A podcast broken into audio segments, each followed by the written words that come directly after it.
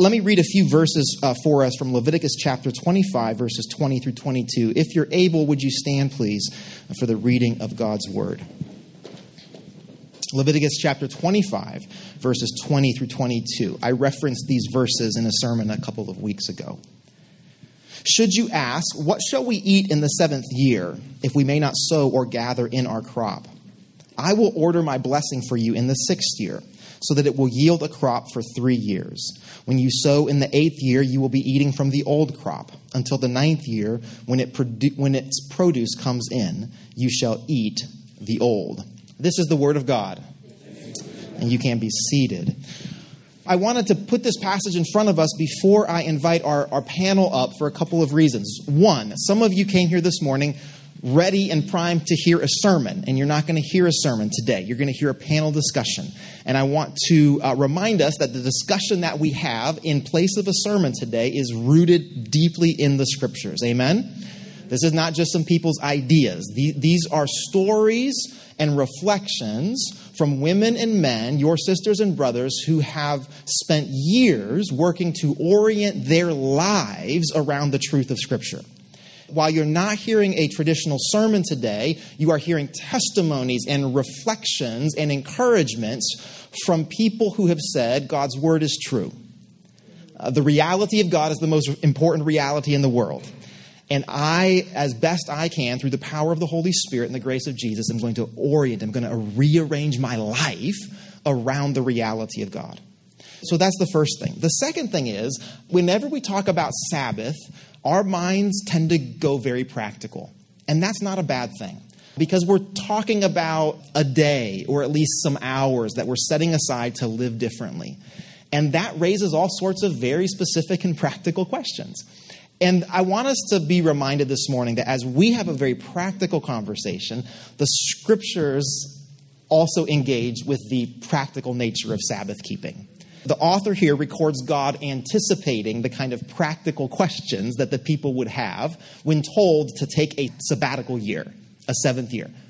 The, the, God Himself anticipates the practical questions. Okay, but if we if we don't sow our fields, then how are we going to reap? How are we going to eat?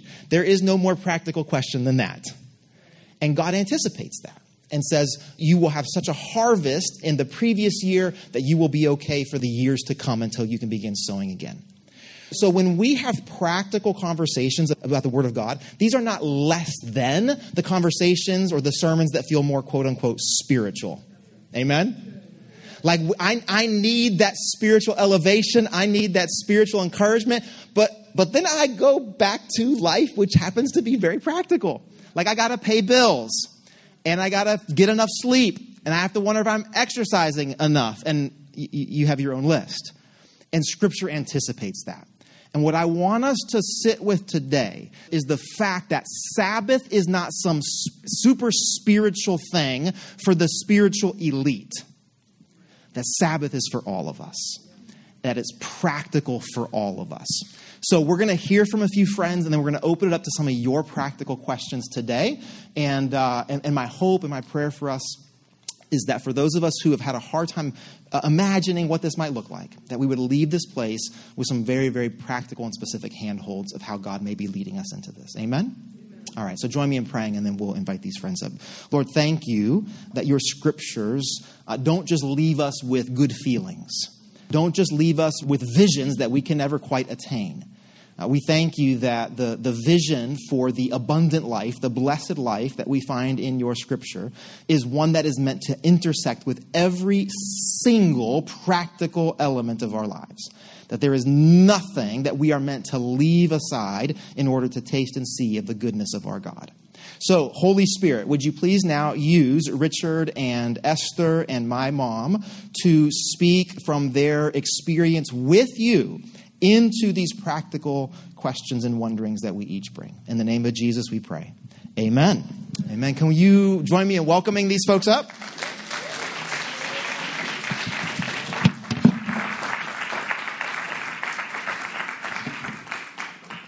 We're not going to spend a lot of time in, in, in introductions because you're going to get to know uh, these folks if you don't already as they're sharing, and we do want to leave time for uh, conversation with you as well. So we'll start over here with Richard and then work our way back. Describe briefly, in as much kind of practical detail as you can, a typical Sabbath day for you. Uh, so yeah, when I when I thought about this question, uh, quickly realized uh, I don't really have a typical day, uh, and that is for reasons that we'll probably get into a little bit later. but what I have tried to do is use uh, Pete Scazzero's kind of framework as a guide. So I think many, many of us, um, maybe it was last year, in our small group Bible study times, we were going through uh, emotionally healthy spirituality. In that book, he kind of outlines four things that you can use as a guide. So one is to simply stop, right? And so for me, that practically means answering emails. Uh, I typically, you know, try to uh, Sabbath on Saturdays. So Saturdays, I'm not answering any emails. Uh, I'm not engaging in any of my like vocational work. And then I'm trying to rest. And and so f- for me, I've realized that rest is not so much. Um, certainly, I'm, I'm stopping physically, but mentally there's a need to, to, to rest as well. And so I try to intentionally uh, spend significantly less time on social media, anything that kind of draw my mind in to where I'm constantly thinking and then I try to identify things that, that bring me some sense of joy. So, you know, that, you know, here in Chicago, that's going to be, uh, in many ways, dependent upon the weather, right? And so this time of year, I'm spending a lot of time reading books, maybe watching uh, a game in which I have no interest in, right? Because if you're watching a game in which you care who the winner is, that's not, it's not particularly relaxing. Uh, at least for me, it's not. I don't know. And then, you know, maybe spending some time around the, around the fire pit in the, in the fall, something like that and then I'm also trying to spend some time just contemplating. You know, really having this is probably the one day of the week where I really spend a lot of time in silence, in prayer. It's a it's a chance for me to realize that you know I'm not just stopping to be inactive, but I'm really trying to allow space uh, for God to enter and, and provide some sense of of, of healing and, and restoration into those areas of brokenness. Um, so yeah, that's typically my day. Yeah. I don't have a framework. I haven't read a book. Well, I did read a book about Sabbath, but um, typically what we do is we go to church, we go we go home, we eat lunch, we have quiet reading time is what we call it, and um, this is where you know we all three read, but Zach takes a nap. so so like we would read, and then he would start reading, and he would fall asleep. And then Kezia, we we always have to take a picture of him sleeping. So there's a picture for like every Sunday he takes a nap. So that happens. Um, out, we go outside if the weather is nice. We do bike ride, um, take a walk. We try a new restaurant that we've been wanting to try, or if there's like a fun recipe, we will cook. We generally don't let have Kezia watching anything throughout the week, so she'll ask to watch something. So we'll like watch Great British Baking Show or you know something. But the idea is to do things that are fun, refreshing, and to not do things that are you know not fun and not life giving. We were talking about this last night, Zach and I, and realizing that like a lot of what we do is stuff that he likes. And he likes to read, he likes to be, you know, active in nature. He likes to take a nap. I don't like to read. I don't like to go exercise. I don't like to. I like to sit around and do nothing and watch stuff. And I love memes. I I'm like basically. I try to do not to not do those things on Sabbath. You know what I mean? So like those things I do that I know are not really life giving. So I, I try not to do that kind of stuff on the Sabbath. So, yeah. Hi, everybody. So, Kevin and I prepare on the night before our Sabbath, which right, right now our Sabbath is on Friday. So, on Thursday night, we'll get through the urgent emails. We'll set up what we need to set up for the next 48 hours so we don't have to do anything that we have to do on Friday. So that's one of our first things that sets us up for success on Friday. But we are addicted to our Sabbath. We get grumpy which is Gerald May's um, addiction of our definition of addiction is if you get grumpy, if you can't do something, then you are addicted. And we are addicted because if we don't get to do it, we get grumpy.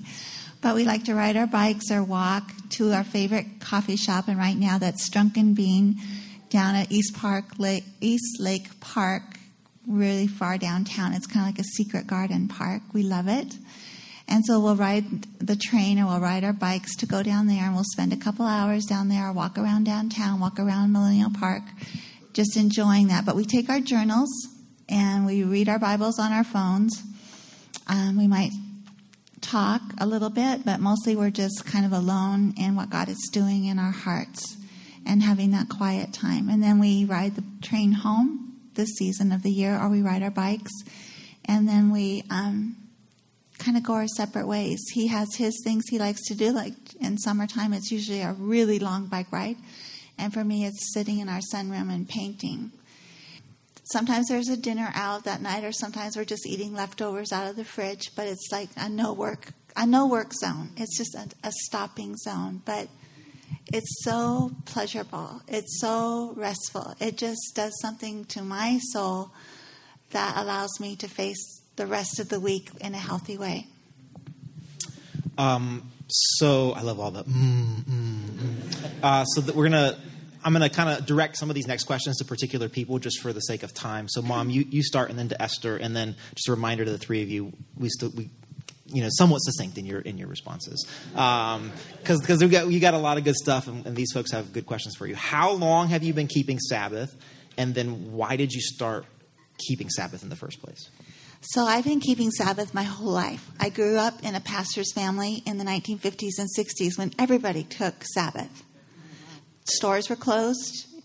There were no sports on Sundays. And I remember being a certain age, and I wish I remember what age it was when churches were discussing what do we do about soccer on Sundays? You know, how do we participate in that? Because it was a change. Now it doesn't. It seems totally normal to have everything open and be able to do errands and get stuff done. But that was my normal.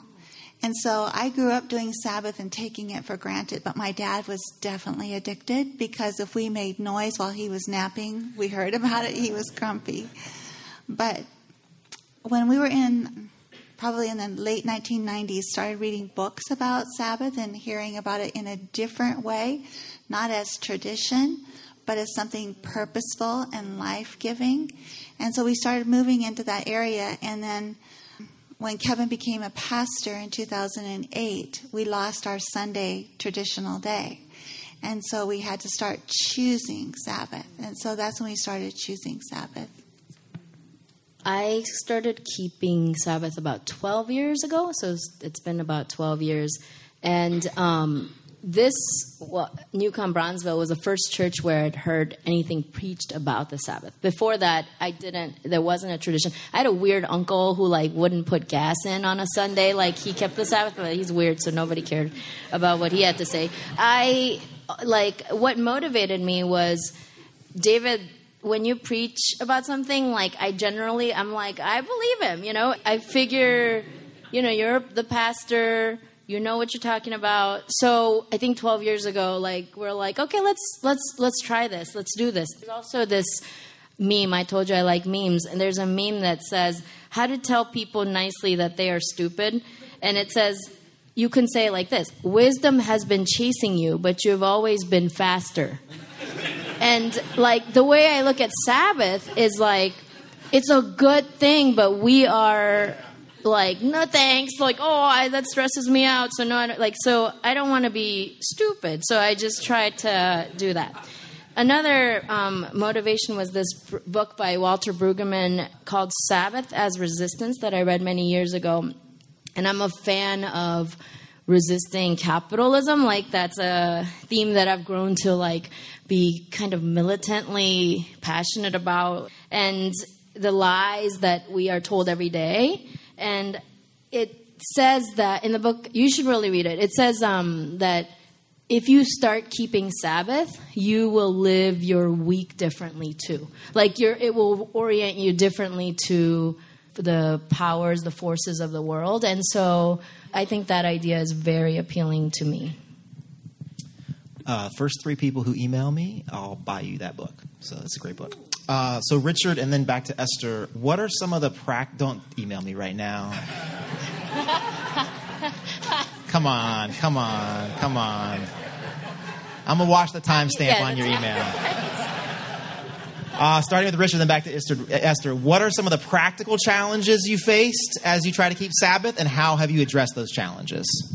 Yeah, I mean, practical challenges for me are, you know, the busy schedules of our kids. Uh, Saturdays tend to be a really busy time, whether it's dance practice or basketball practice or, you know, different events. And then, so I also have a wife who, uh, you know, likes to do a lot of things, and and I don't. So that's that's always that's always a, a challenge. And so I just, I mean, I've just tried to really not take an all or nothing approach. And so, you know, looking at a particular Saturday, recognizing what space can be carved out, and just practically trying to, you know, take that and not feel as if I have to, you know, if I can get 18 hours, if I can get 15 hours, then then I'll take it. for us, practical challenges are things like errands and groceries. So, just like Linda, we do those all on Saturday. Like, Saturdays feel horrible. Saturdays are, you know, we, but we know like it's going to suck because the next day we're like, okay, that's going to be the good day. So, we do a lot on Saturdays, cooking for the week, that kind of stuff. It's a practical challenge is long congregational meetings that happen on Sunday afternoons. Like, we're like, ugh time, but that's okay. It's not every Sunday, so it's cool. Times when uh, Kezia has Nutcracker, like in the winter, like we hate those. But we found out she loves those as part of her Sabbath. So we're like, okay, she's a person too. We have to ask her what she wants to do on her Sabbath. and you all may have other questions about some of these things as well. We've talked regularly. We'll start with with my mom here, and then over to Esther. We've talked regularly how good we as humans are at turning God's gifts into into obligations and burdens. So, how have you avoided that with Sabbath? So I saw that very clearly growing up where you had to do Sabbath a certain way and people expected it. But I also saw things that were really special because everybody had a pot roast in the oven at home during church. They might be worried about it, but they had it. And so people invited people into their homes and they had fun times. And I remember the adults would sit around the table and we kids would go run wild out in the city down to the bay or out into the forest, just out on our own because it was that day and age, right? So that reminder of the pot roasts filling the house with a wonderful aroma when you walk in the door, of having people that you really enjoy getting to know or spending time with, of being able to run wild and just explore as much as you wanted, to take those essences into my Sabbath now, to enjoy being with people, to enjoy exploring, to enjoy good food. The fasting, the play are also a very important, I'm sorry, the feasting and the play are such an important part of Sabbath too. So whenever it starts to feel like a burden to me now, I remember we chose this. Um, when it switched in 2008 and Kevin became a pastor and we started setting aside a specific day for Sabbath, we chose that day. And we chose to prepare for it and we chose what we wanted to do. And so if it starts to be a burden, I'm the one that's burdening myself and I don't need to burden myself. I am choosing this, and I'm choosing it because it's life giving. So that helps me. I, I actually haven't really struggled to see it as a burden or an obligation, but I have struggled to see it as a gift. I think so much of what, you know, so many areas of our lives are, you know, the air in which we breathe is so filled with, you know, performative markers, right? So whether we're students, you know, trying to, you know, finish medical school, whether we're, um, you know, on our jobs trying to have a good employee evaluation, uh, even when it comes to things like social media, right, where there's a way to measure our impact. And so then it's, it's become very difficult for me to like turn off that switch and interact with God on a basis of grace and unconditional love. And so, in many ways, the Sabbath has become kind of a weekly reminder of the truth and grace of the gospel. Um, you know, that I am loved, that I am seen, that I am valued, not because of what I do, but because of who I am. And so, yeah, that's been the the embracing it as a gift has probably been the, the challenge. Um, but that weekly reminder is, is, is of grace and, and, truth has been great as well. That's, I appreciate that.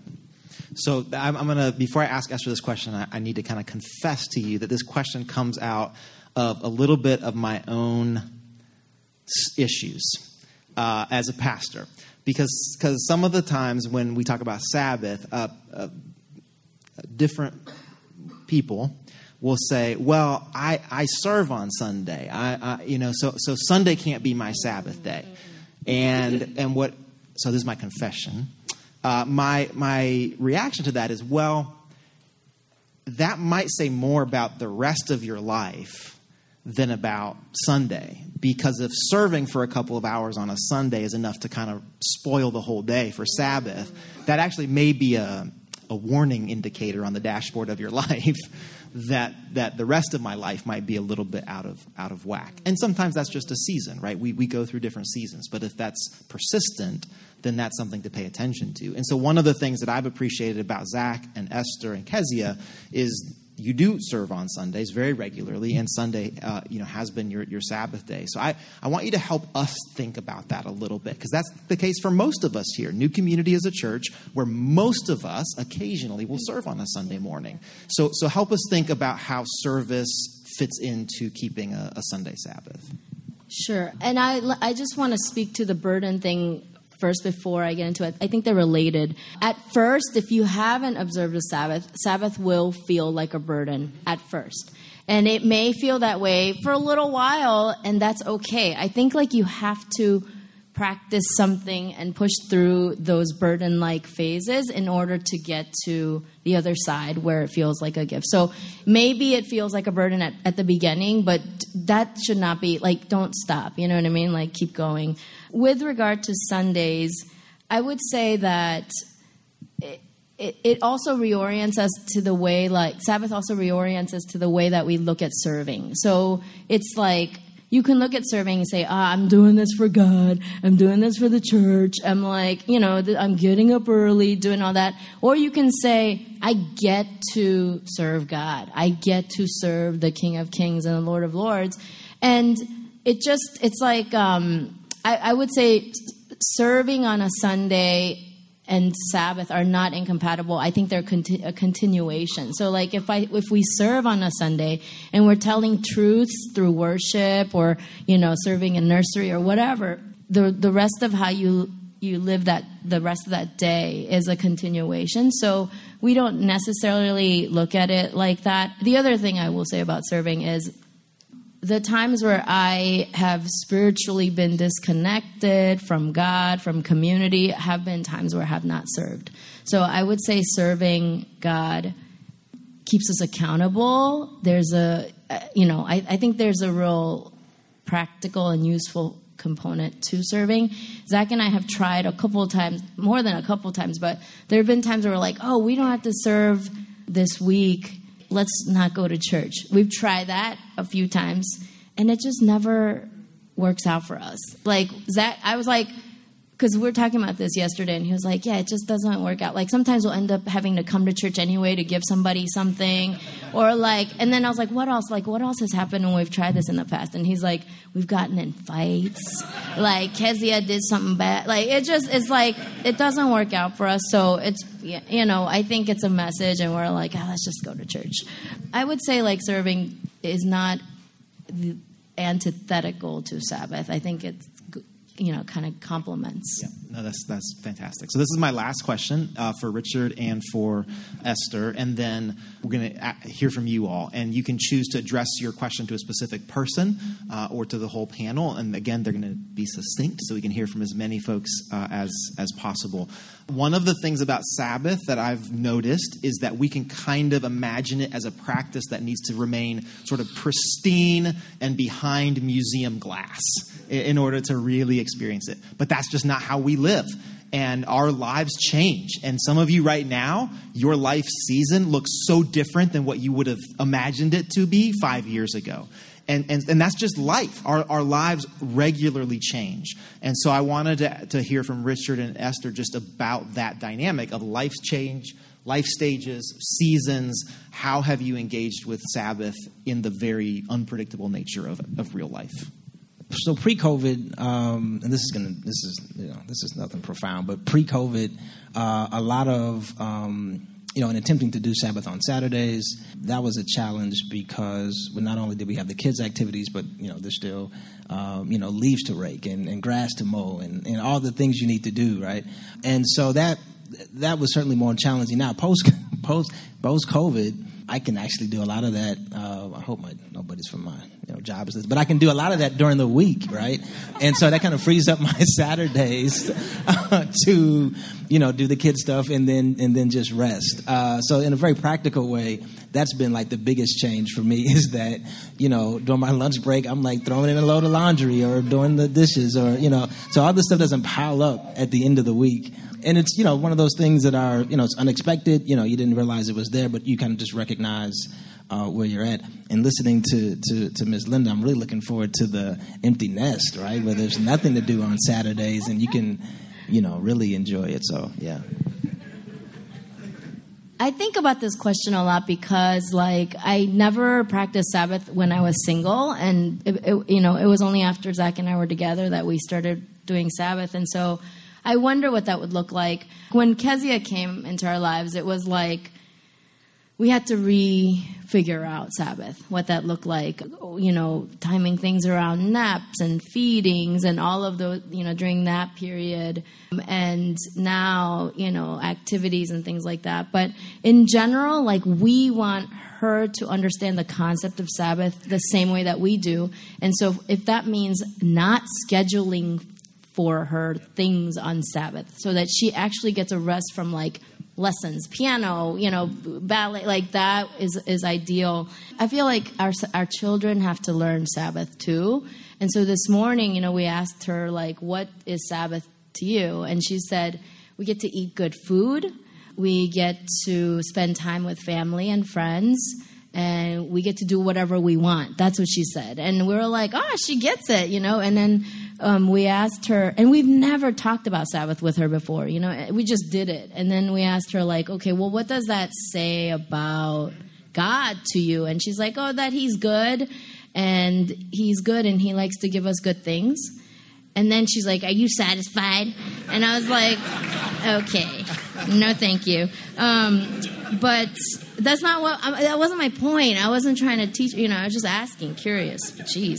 Um, but she gets a break, and so she she she says things like, "Can I have a treat? Because on Sabbath we feast." Like she kind of gets it. And so I, I want us to have like that kind of childlike thing. Um, so practically, it means practicing what we preach to her. So, like, she gets a rest from things that she hates, like homework or whatever. We prepare for all of that the day before. I want to add a couple things testimony wise. Uh, there was a woman in our church a few years ago who was a graduate student at the law school at University of Chicago, and she committed to keeping Sabbath during her whole time at law school. And I didn't know this until she was finishing. She kind of told me this afterwards. And she, she said, It felt so impossible so many times, and yet I'm so glad that I did. She said, Just my experience of these few years, as I compare my, my experience to that of my peers, I feel so much more rested, so much more in my right mind, so less. Uh, uh, tied in my identity to my performance. And she was just kind of sharing, you know, and it was it was a hard thing for her um, as a, a, single woman with so many obligations and priorities. Um, but again, life stages and, and kind of our postures during those life stages. This is the great uh, gift and challenge of, of Sabbath keeping, which becomes a parable for, for the entire Christian life we stand between God's good promises and what our world says is actually possible. We stand between what God said is, is good and true and abundant for us and what this world says is actually possible. No, you have to work this many hours. No, this, this person gets to decide your, your mental state, your emotional state. No, no, no. Th- th- this is what's possible. You are valued because of how much money you can make. And, and we stand between that and God's promises to relinquish, to release, to entrust ourselves. And, and, and in my experience, Sabbath, unlike so much else, anchors us between those two stories. Uh, there's many ways in which you and I can follow Jesus theoretically in other areas and say, yes, spiritually, I'm trusting myself to God. Spiritually, I'm, I'm trusting that God is good and God is generous. Sabbath says, are you going to live it? Are you going to, with your checkbook and with your agenda and with your emotions, choose to lean in the direction of the promises of God rather than the deceptions of this world? And, and for every single one of us, that's going to look different because of the season, because of the stage, because of the assignment that God has on us in this particular moment. Uh, and so, our, my, my, my hope and my prayer for each of you is that, is that as, we, as we accept this gift together this year, the promises of God will get louder in your ear the faithfulness of God will get louder in your ear. The testimonies of what God has done that you have forgotten, if you're like me, will get louder in your ear. So that the false narratives and the deceptions and the exploitation and the extraction of the world that you and I inhabit will start to get turned down. And we will be able to say, that is not inevitable yes, I have to live fully in this world, but there are opportunities because God is with me in this world to live differently. Spirit of God, give us a creative mind for that. We don't have what it takes on our own. We need your creativity. We need your truth. We need you to open up our eyes to what is possible. So we ask that you would do it. In Jesus' name, To come up to lead us.